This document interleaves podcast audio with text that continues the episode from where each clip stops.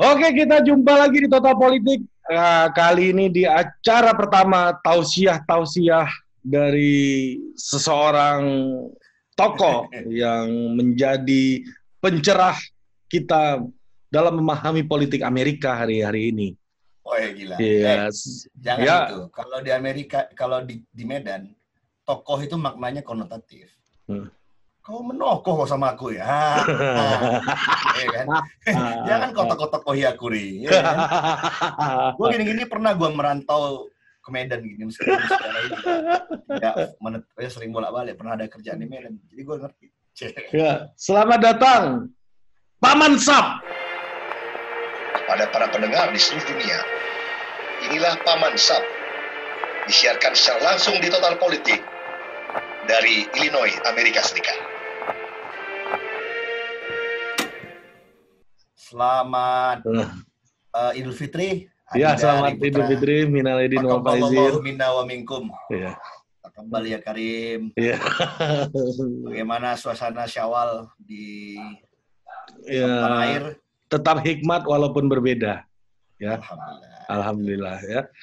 Ya, kita hari ini berbincang-bincang soal Amerika lagi. Ya, karena em, Udah kita Amerika terus saja karena Ya, saya Amerika kan nggak terus. ngerti sekarang Indonesia. Saya ngerti. Amerika.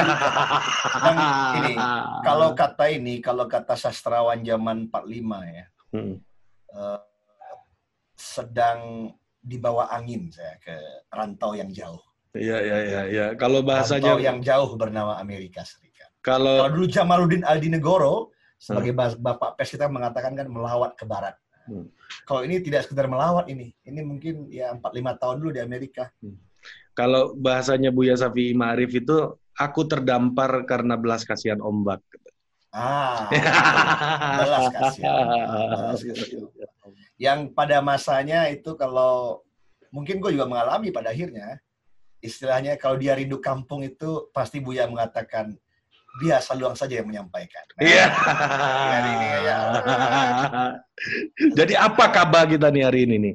Kita Oke. berbicara soal politik Amerika yang mana tujuan kita ingin bertausiah gitu, mendengarkan tausiahnya Paman Mungkin ini. Janganlah, kalau tausiah itu kan untuk orang-orang yang sudah menggapai hikmah kebijaksanaan. Iya. Kalau gua ini belum, ya kita kan usia kita nggak jauh berbeda. Kita Iya. share aja. Ya, Tapi berbagi. mungkin gini, Ri, menurut gua kalau memang akhirnya lu mau bikin channel khusus untuk gua di Total Politik, pertama terima kasih. Karena apa namanya berarti sambutannya cukup baik daripada peminat Total Politik. Mudah-mudahan dengan channel ini dengan sub apa namanya ada menu Paman Sap ini yang isinya sebenarnya adalah ke, apa namanya memberi waktu satu jam dua jam yang aslinya bisa jadi tiga jam yang diedit-edit oleh lu jadi satu jam dua jam. Nah, untuk gua mengobat rindu dengan kampung halaman dengan tanah air. Iya, iya, ya iya. kan? Setidak-tidaknya gua bebas berbahasa Indonesia dengan lu kan. Di Iya, sini gua iya, bebas Inggris kan. Jadi jadi gua bebas. Jadi Hmm. itu dan Beli tempe aja bahasa Inggris lu di sana ya. mudah-mudahan terjadi simbiosis simbiosis mutualisme Hmm. lu dapat konten gua rindu kampung terobat ya kan Iya, insya Allah, Ya insya kan? Allah, insya Allah. dan yang paling penting kita membahas apa namanya Amerika tentu untuk mengambil hikmah Iya, mengambil hikmah. Itu Dapatkan. makanya gua Jadi, namakan karena tausiah. karena begini menurut Imam Ali Hmm. hikmah itu mirip milik, milik umat Islam. Kalau dia diambil datang dari punya orang lain itu punya umat Islam yang tercecer Hmm. jadi dari Amerika nggak apa-apa Iya, Gitu. iya, jadi utlubul ilmu walau bisin tutuplah ilmu walau ke negeri Cina orang Cina belajar ke Amerika jadi kita dari Amerika Iya. cocok, cocok, cocok. Nah, maka dari itu saya terima kasih Rick, gue terima kasih. Makanya gue sekarang agak proper nih. Ini Hmm. jas khusus sholat raya gue. Hmm. Yang gue tempelkan ini, lu lihat dong pin Iya, Indonesia Amerika. Nah, Iya, ini ada cocok ini. merah putih dan Star Spangled Banner. Iya. Nah, bendera Amerika. Jadi persahabatan Indonesia Amerika. Mudah-mudahan kita bisa mengambil hikmah. Ya, mungkin kita mulai lagi ya melihat politik the origin of American politics gitu ya dari mungkin dari awal kali ya kita review ulang gitu loh. Eh, Oke, istilahnya kalau kata Aman. orang awak tentu awak harus kaji ke Pangka ya. Nah, itu. Nah, Jadi kalau nggak dikaji di Pangka, nggak ngerti kita ini Ya. gimana ini? Ah, ada apa? Dari, Dan dari paling mana? benar itu Hmm. tentu kita mesti belajar kepada sejarah.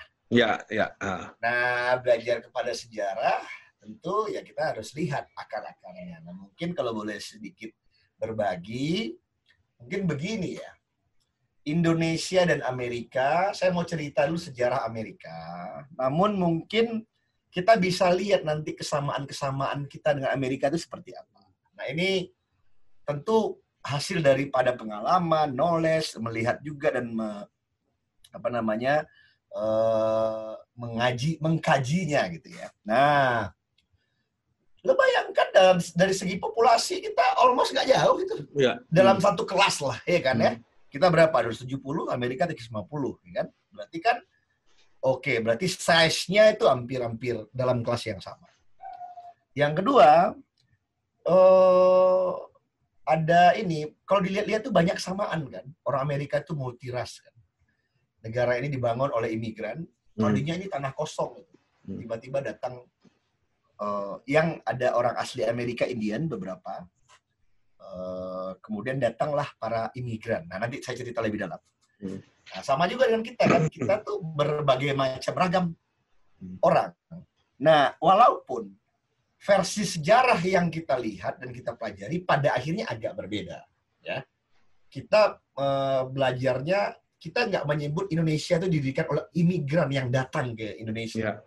Hmm. Tapi kalau dilihat lebih tarik ke belakang lagi, saya pikir sama, Ri. Hmm. Karena kita pada akhirnya itu kalau kita mungkin teman-teman antropolog atau apa namanya bisa menjelaskan ya bio, teman-teman ahli biologi juga apa namanya antrobiologi gitu.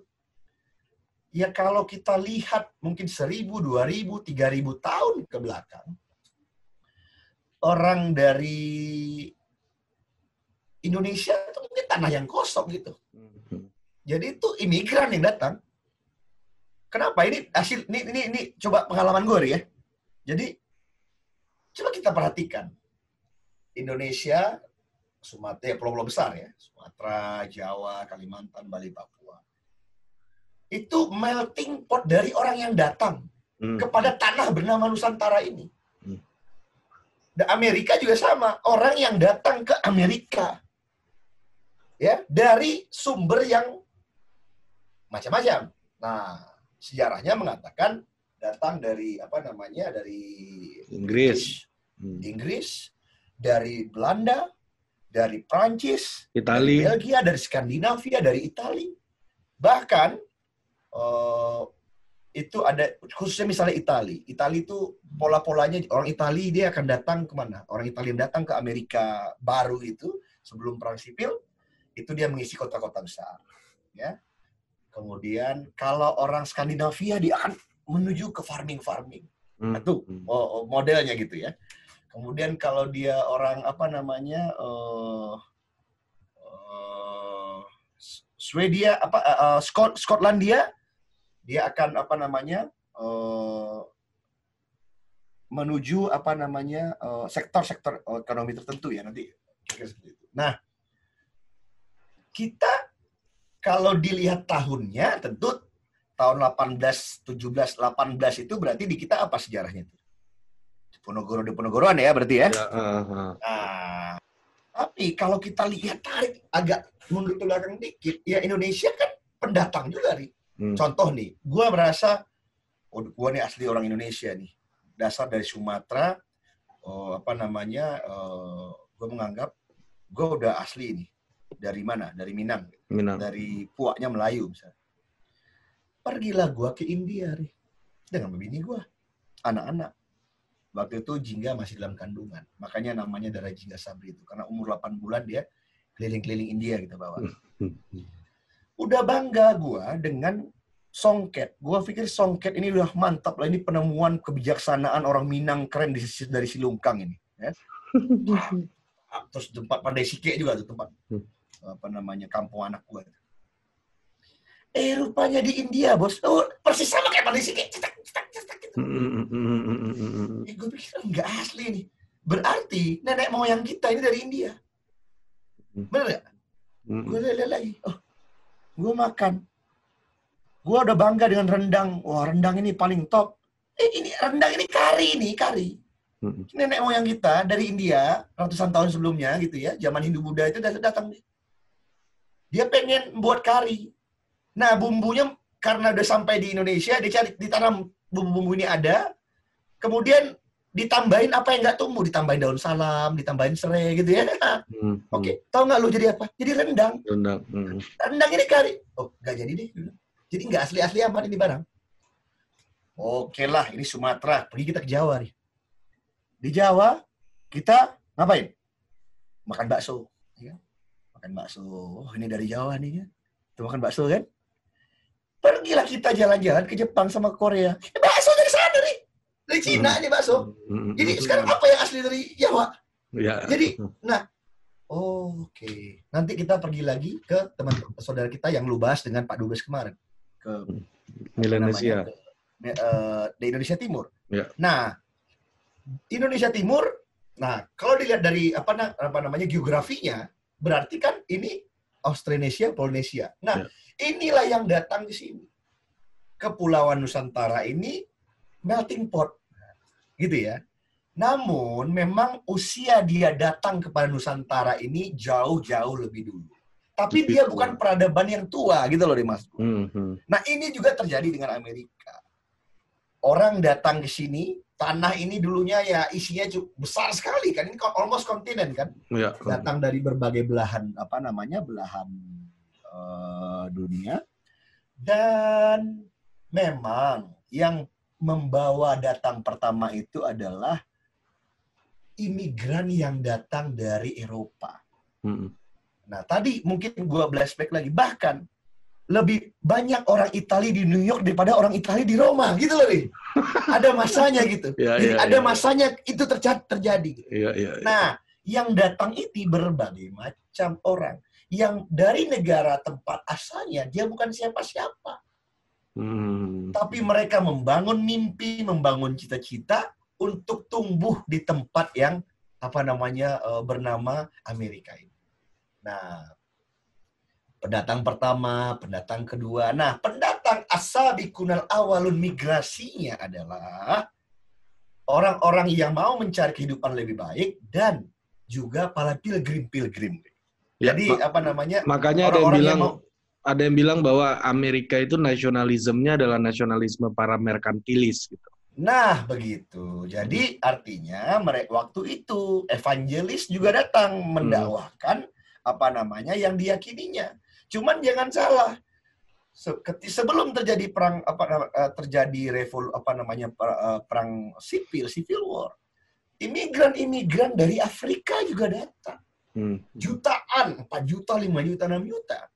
Nah, ada yang memang mau mencari kehidupan lebih baik, tapi almost at that time itu menjadi slave, menjadi budak. Dan ada juga yang diculik-culik dari Afrika, diculik, Ri. Dia udah scholars, dia sarjana, dan Hmm. untuk Muslim, Muslim masuk ke Amerika juga sudah jauh loh, apa namanya apa namanya bukan baru ya. Apa namanya eh, eh, jauh-jauh hari dari Afrika. Mereka datang ke sini mereka eh, mengerjakan ibadah apa namanya ada yang terjebak dalam perbudakan. Mereka menjalankan sholat lima waktu ibadah. Tapi karena yang datang di sini waktu itu orang-orang dari Eropa yang dalam pengalaman mereka Muslim itu tidak seperti Afrika. Mereka nggak terima kalau orang Afrika ini orang Islam gitu loh. Hmm. Nah, mereka dijadikan Buddha. Make the long story short, inilah yang menjadi melting pot.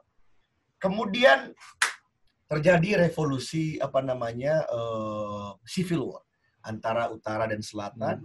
Utara yang almost apa namanya eh, didominasi oleh industrialis, mereka anti kepada perbudakan.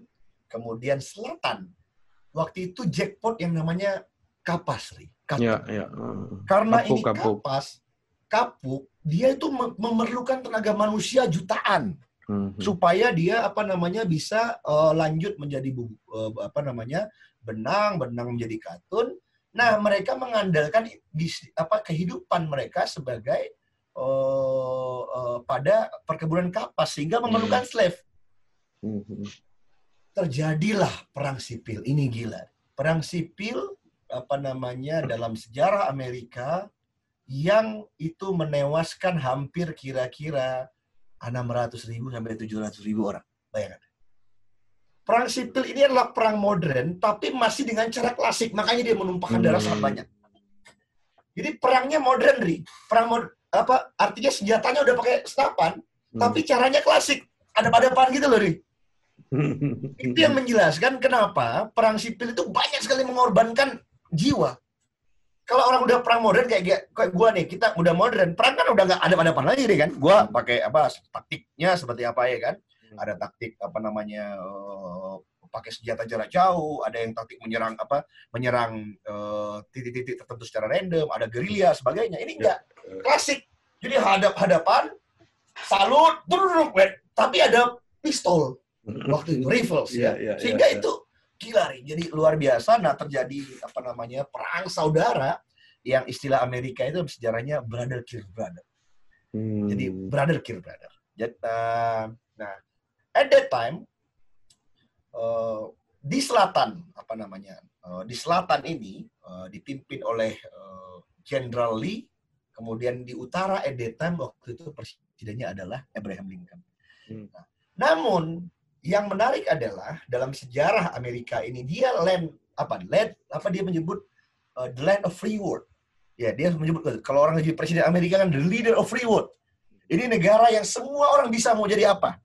Gak ada cerita nih kalau Ari merantau ke sini ya udah lu bisa jadi siapa aja yang lu mau. Gak ada lu lu nggak lihat lu siapa, ini siapa. Itu American. Nah, waktu itu apa namanya eh, terjadi perang sipil. Nah, tapi utara ini waktu itu apa Abraham Lincoln baru jadi presiden. Dia dari negara bagian gua, dari Illinois. Dia dari Illinois dia menganggap bahwa perbudakan ini memang nggak cocok gitu. Konstitusi Amerika didirikan siapa? Founding fathers-nya ada eh, George Washington, ada Benjamin Franklin, ada apa namanya, kemudian Madison ya, Mhm. kemudian yang patung yang mereka adalah eh, orang-orang yang membuat apa namanya konstitusi Amerika yang dalam pembukaannya saja. Nah kalau pembukaan konstitusi kita itu kan apa misalnya yang menjadi khas dari Indonesia. Eh, konstitusi kita ada proklamasi proklamasi kan merdeka dari penjajahan Belanda. Pembukaan Eh, bahwa sesungguhnya Kemer- kemerdekaan adalah hak segala bangsa. Waktu itu situasinya lahir kita sebagai negara bangsa adalah kolonialisme Ya. Sementara Amerika enggak nih. Amerika ini lahir oleh bapak bangsanya tadi apa? Mereka yang koloni ini datang dari berbagai tempat. Dari Inggris, dari Prancis, dari Swedia, dari Skandinavia, dari apa namanya eh, eh, eh, Itali. Orang-orang hitam, negro, orang-orang dari Hispanik itu bergabung dan akhirnya lahir kol 13 koloni gitu. Hmm. Nah, tiba-tiba tumbuh kota koloni-koloni ini British, bro. Nah, jadi waktu itu Britain, Great Britain, merasa ini daerahnya dia. Nah, Hmm. merasa ini daerahnya dia, dia kirim apa namanya Red Army itu. Kalau kalau kita lihat dalam sejarah kita selalu kan orang pakai topi segitiga ada dia pakai oh, rambut-rambut yang kriwil-kriwil, terus dia pakai senjata bajunya merah gitu. Dia apa namanya bawa arm gitu. Jadi mereka merasa sebagai daerah kekuasaannya Ratu Inggris. Nah, make the long story short, inilah yang koloni-koloni itu merasa tidak terima. Bahwa enggak, kita datang ke sini ini bukan untuk menjadi apa na- anak buah ratu lagi, kita pergi dari mereka gitu. Kenapa kita harus jadi anak buah mereka? Kira-kira gitu ya. Iya, tapi nah cuman dari karena mereka white gitu lah. Nah, kan yang yang sampai ke Inggris ini Anglo-Saxon ya. Orang Anglo-Saxon kan Eropa itu tri- tribe-tribe-nya itu Anglo-Saxon yang membangun Britania gitu, eh, Britania gitu ya. Hmm. Nah, puncaknya itu Ri. Nah, waktu terjadi itu, nah, para koloni ini kan berarti kan nggak hanya orang Britain lain Ri. Kalau yang datang ke Amerika ini orang dari Inggris semua. Ya bisa dia terima lah mungkin Inggris bu- buat cabang gitu, buat cabang kayak ini kayak Iya. mungkin orang kita gitu ya, orang kita banyak di Suriname gitu, orang Jawa gitu. Ya, satu titik. Cuman masalahnya di Suriname kan bukan orang Jawa doang, kira gitu ya. Hmm. Nah, balik lagi cerita, mungkin nggak sama. Nah, ke situ dia nggak terima. Nah, dua momennya di situ. Momennya apa? mereka mendirikan uh, negara bernama United States of America, tadinya 13 koloni, yang pada umumnya orang-orang yang datang itu dengan segala mimpinya, Ri. Hmm. Dengan segala mimpi-mimpinya untuk kehidupan yang lebih baik. Wah, dia berhadapan dengan musim uh, apa namanya uh, musim yang begitu ganas gitu ya. Ada empat musim yang begitu ganas, winternya sadis, dan jackpot lah at that time kali pertama blossom ekonomi daerah baru itu dari tembakau. Nah ini hmm. menarik. Hmm. Jadi apa pendatang apa namanya Mayflower itu mereka ekonomi tembakau. Jadi tembakau dari Eropa ditanam rupanya bagus ya kan, oh jackpot. Hmm. Dan waktu itu zaman Spanyol kan, Spanyol ya. berkuasa ya nggak boleh nggak boleh itu kayak orang jual cimeng kali ya sekarang ya. Kayak orang jual cimeng gitu di negara-negara yang udah boleh cimeng itu kan jackpot juga yang jual cimeng. Ya jual addiction gitu lah, nggak ada orang yang nggak kalau udah jual adiktif itu kan drug dealer gitu ya. ya Orang ya. tergantung gitu. Dan waktu itu nggak boleh jual kalau nggak kepada negara kan. Nggak, nggak ke Spanyol yang beli. Nah, jackpot ekonomi Amerika ini berda. Nah, kabar ini nih tentu sampai. Jadi kabar tentang negara apa land tanah kosong ini sampai ke Eropa. Hmm, hmm. Mereka udah berdesak-desakan hidup di Eropa susah, ya sama kayak kita gitu kita ah, merantau lah kita ke Jawa kan itu nih yeah, yeah, karena di kampung ini mungkin sawah dan ternak kita sedikit jangan kita berebut lagi dengan saudara kita di kampung imajinasi rantau kita adalah Jawa merantau kita ke Jawa nah imajinasi Eropa at that time tanah harapan baru itu bernama Amerika. Waktu itu yeah. abad-abad apa 17 15 itu ya itu tiga bulan empat bulan berlayar mereka. Berlayar mereka dengan kapal kayu ya dan sampailah dia di, di di Amerika. Dan waktu itu ya tanahnya tanah nggak bertuan eh, apa namanya sudah ada orang-orang Indian yang datang. Nah tapi kan Indian itu juga tersebar di beberapa tempat gitu ya, nah betul. satu dua koloni yang datang orang-orang yang datang ini ada yang konflik tapi ada juga yang berdamai dengan India nah itu ada sejarahnya itu kalau apa namanya uh, bagaimana dialog antara orang asli kita dengan uh, orang asli Amerika, Indian itu dengan para pendatang. Ada yang membangun aliansi. Nah itu tuh yang pernah dibahas oleh uh, partner lu itu yang bikin apa namanya? Bikin uh, konten tentang politik itu luar negeri itu oh, si bahwa yang pertama menikah jadi nanti ada bos orang kulit putih pertama menikah dengan wanita Indian, uh, Indian pertama bernama Pocahontas nah itu dia. bukan Elizabeth Warren ya. Nah, jadi Warren itu mengatakan bahwa dia ada darah Indiannya kan. Iya, iya. Elizabeth Warren sehingga dia nah diledek sebagai Pocahontas. Walaupun yang mengeledek ini keturunan Scotland dia. Oke. Okay. Ah, ya kan ya, ya, ya. Jadi itu uh, bagian dari apa namanya? Bagian dari suatu kehidupan yang normal di Amerika. Makanya kalau apa namanya? Uh, mereka berdebat misalnya Trump misalnya random ya. Trump hmm. berdebat soal imigran, dia tidak anti imigran, tapi datang secara ke sini itu yang benar-benar membangun Amerika yang baik, otak-otak yang baik, jangan sebagai ilegal, dia bilang gitu kan ya. ya uh. Nah, kalau si Alice Warren bilang dia ada sepersepuluh atau seperberapa darahnya itu dari India, India. sehingga di jok dia sebagai Pocahontas. Balik cerita tadi, gua mengatakan bahwa Pocahontas itu adalah suatu itu kayak kalau kita orang Minang gitu cerita apa ya? Fabel misalnya. Fabel kita tentang apa? Fabel uh, Marin Kundang. Ini kita hidup cerita tentang itu jadi nilai sehari-hari. Nah, hmm. kalau anak gua sekolah di SD di Amerika diceritakan Pocahontas itu bagian daripada bagaimana kita pendatang menikah dengan Indian asli Amerika gitu. Nah, balik lagi cerita gitu ya. Tidak Jadi itu yang, gitu ya. Ya, artinya muncul ali, uh, aliansi ya. Nah, akhirnya menjadi melting pot uh, Amerika ini. Jadi namanya nah sehingga balik lagi ke konstitusinya para pendiri bangsanya almostnya siapa? Itu adalah itu bos. Pendiri bangsanya, founding fathersnya itu adalah ya itu tadi orang-orang yang punya kebun-kebun rancher-rancher yang besar tadi, hmm. punya kebun-kebun yang luas gitu Mereka dengan spirit apa namanya liberty, oke, okay, eh, kebebasan, uh, kemudian uh, yang paling penting apa itu kayak film itu filmnya apa tuh film yang seorang anak sama laki-laki itu anak dengan uh, ayahnya itu pursuit of happiness bro yeah. jadi memang pursuit of happiness itu adalah konstitusi Amerika bro siapa pun berhak mencapai dan mendapatkan kebahagiaan di Amerika ini, bro. Mau lu siapa saja gitu. Nah, di konstitusinya man create equal. Hmm. Itu tuh jadi jadi apa namanya? Jadi pikiran apa namanya? Uh, para federalist paper ya. Hmm. Waktu itu kan uh, mereka uh, zaman itu zaman medianya media cetak ya. Apa pamflet, pamflet nah, yeah. mereka beberapa orang-orang keturun apa namanya para pendiri bangsa dari 13 koloni ini supaya dia nggak ke spot banget oleh apa namanya nggak ke spot uh, oleh Brit, uh, Britania Raja Inggris waktu itu buat Federalist Paper nih mereka tuh pakai ini pakai uh, Madison dan kawan-kawan tuh pakai nickname-nya nggak nama asli hmm. tapi nama-nama apa namanya scholar-scholar uh, di apa namanya di Yunani karena dia kan membasiskan apa namanya uh, mereka kepada demokrasi, kebebasan. Mereka terpesona dengan revolusi Prancis ya, ya. kebebasan demokrasi, tapi dia nggak mau dipimpin oleh raja gitu. Disusunlah hmm. konstitusi mereka itu. Mereka nggak mau, pokoknya mereka datang dengan segala harapan ke tanah ini.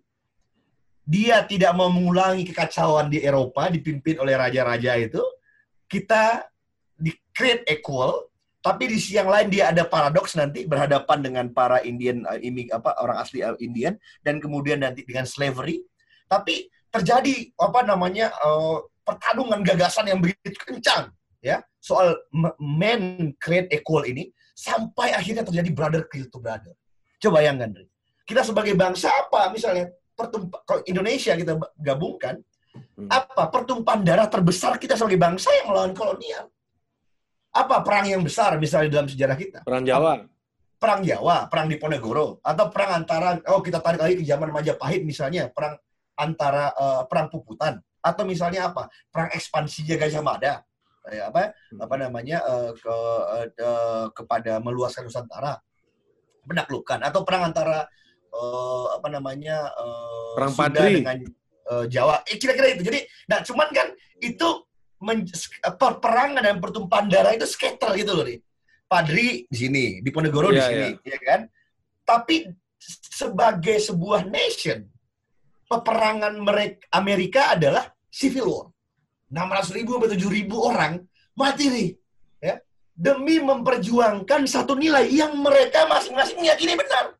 Mm-hmm. Utara meyakini slavery itu nggak nggak boleh lagi karena men equal, tapi bagi orang selatan nggak kita buat kita deklarasikan konfederasi kita dirikan negara sendiri karena kita udah berbeda nih dengan dengan uh, orang-orang di utara gitu tapi nah akhirnya dialog apa per, pertarungan ide gagasan ini dibenamkan oleh apa namanya Lincoln waktu itu yang berhasil memanfaatkan infrastruktur yang ada pada dirinya sebagai presiden. Nah itu yang gue bilang kemarin, gue pernah cerita sama lu kan.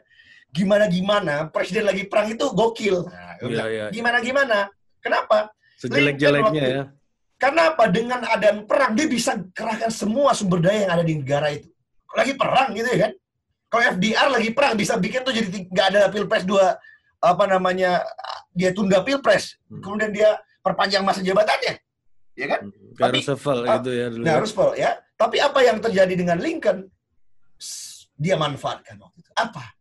Utara itu industri industri kan yang berkembang waktu itu yang pertama kali jackpot dari ekonomi Amerika adalah bagaimana ini uta apa namanya timur dan barat, west coast dan east coast ini terhubung oleh spider bernama besi rel kereta. Bayangkan dari dulu ada ada namanya itu perjalanan besar dari timur ke barat. Jalan kaki itu orang itu mau membuka kehidupan baru di barat, di west coast di California melewati Rocky Mountain itu, itu ribuan orang jalan kaki untuk mendapatkan lahan baru. Dan kira dan itu wah gila itu menjadi bagian dari sejarah Amerika dan semua orang uh, diceritakan history itu sehingga mereka menghadapi liarnya apa namanya uh, West Coast itu. Bagaimana winter yang tinggi kemudian baru apa menjelajahi Rocky Mountain dan banyak yang mati. Itu pakai wagon gitu. Kalau lu pelajari uh, apa oh, sejarah cowboy itu kan ada makanya ada station wagon. Nah, itu mobil gitu kan. Wagon itu tuh uh, kuda terus belakangnya ada uh, kayak rumahan gitu, kayak pedatian ditutup oleh kain gitu. Itu namanya wagon. Dengan wagon ini mereka udah padat barat berpindah lagi ke ini ke apa namanya habis itu dari East Coast berpindah ke barat dan cut long story short begitu muncul teknologi mesin uap dan kereta, uh, kereta api ini digabungkan digabungkan ini oleh satu rel ya rel kereta api dan nah yang menariknya adalah nah ini mungkin bisa menarik kita cocokkan dengan Indonesia rel di Indonesia dibangun oleh siapa Belanda. pemerintah kolonial Ya, ya. karena apa Belanda ini dekat dengan pusat sains di Eropa Hmm. dia bawa ke tanah jajahannya tapi yang membangunnya adalah pemerintah kolonial kalau di Amerika rel ini dibangun oleh swasta Hmm. sehingga melahirkan orang kaya pertama di Amerika yang kekayaannya tuh melebihin kekayaan negara namanya Vanderbilt kalau pernah Hmm. dengar nama itu ya Vanderbilt. Vanderbilt itu ya kan sekarang ada Vanderbilt University. Nah, itu Hmm. adalah itu tuh anak kira-kira gini ya kalau Vanderbilt itu di Indonesia gimana ya? Jadi bapaknya itu ini pemain ka ini Ahmad Saroni nih. Ini anaknya Ahmad Saroni jadi anaknya Ahmad Saroni nih. Jadi jadi bapaknya itu pemain kapal di New York akhirnya anaknya itu ini gede di jalan gitu. Ada muncul teknologi kereta bangun kereta. Dia yang mengkonekkan jadi swasta jadi kalau jalur kereta yang ada di Amerika ini swasta nggak ada negara. Hmm. balik lagi connect lah ini barang nih. Jadi timur dan barat ini connect terjadi lalu lintas barang yang luar biasa sehingga ekonomi itu saling connect. Sehingga kota kota-kota yang tadinya itu zong gitu dengan adanya rel ini tumbuh. Daerah-daerah yang tadinya zong bro tiba-tiba tumbuh menjadi kota. Ya. itu sejarahnya kemudian eh, dibangun oleh swasta setelah itu nanti Ri, yang kedua setelah jadi, nah nanti ini ada kaitannya lagi dengan ini Ri, dengan eh, eh, Chinese American Ri. Hmm. Ya ini Jadi banyak begitu. filmnya nih. Ah, jadi begitu dibangun, begitu dibangun. Nah, ada ceritanya. Jadi waktu itu gila. Mentok. Jadi dibangun rel kereta ini serentak. Ada perusahaan yang bangun dari timur, just ada perusahaan yang bangun dari barat, Bro. Dari Boston satu, satu dari apa dari arah barat ya. Stuck dia di Rocky Mountain, Bro. Iya kan? Rocky Mountain itu kan gila itu eh, rock, rock tapi gunung tapi batu gitu, Bro. Iya, iya. Dan imajinasinya waktu itu tau gak? Dibor itu bro, dilobangin itu. Dilobangin itu gunung. Hah? Singkat kata, ah, itulah yang pertama kali Cina datang ke Amerika bro. Nah, gue lagi pelajar-pelajari, gue belum nemu nih rujukan yang sahih kapan Indonesia ini yang pertama kali datang ke Amerika. Hmm. Ngapain Gua nggak Cina nemu. itu? Nah, Cina apa bro? Nah, ini ada yang menarik. Jadi waktu itu, pemain ininya, ini apa namanya, bos-bos kulit putih yang pemilik kereta ini berdiskusi bro. Soal membangun rel. Udah mentok dia kan? Gimana cara Rocky Mountain? Sehingga ada yang nyeletuk. Produced by Total Politik and powered by haluan.co.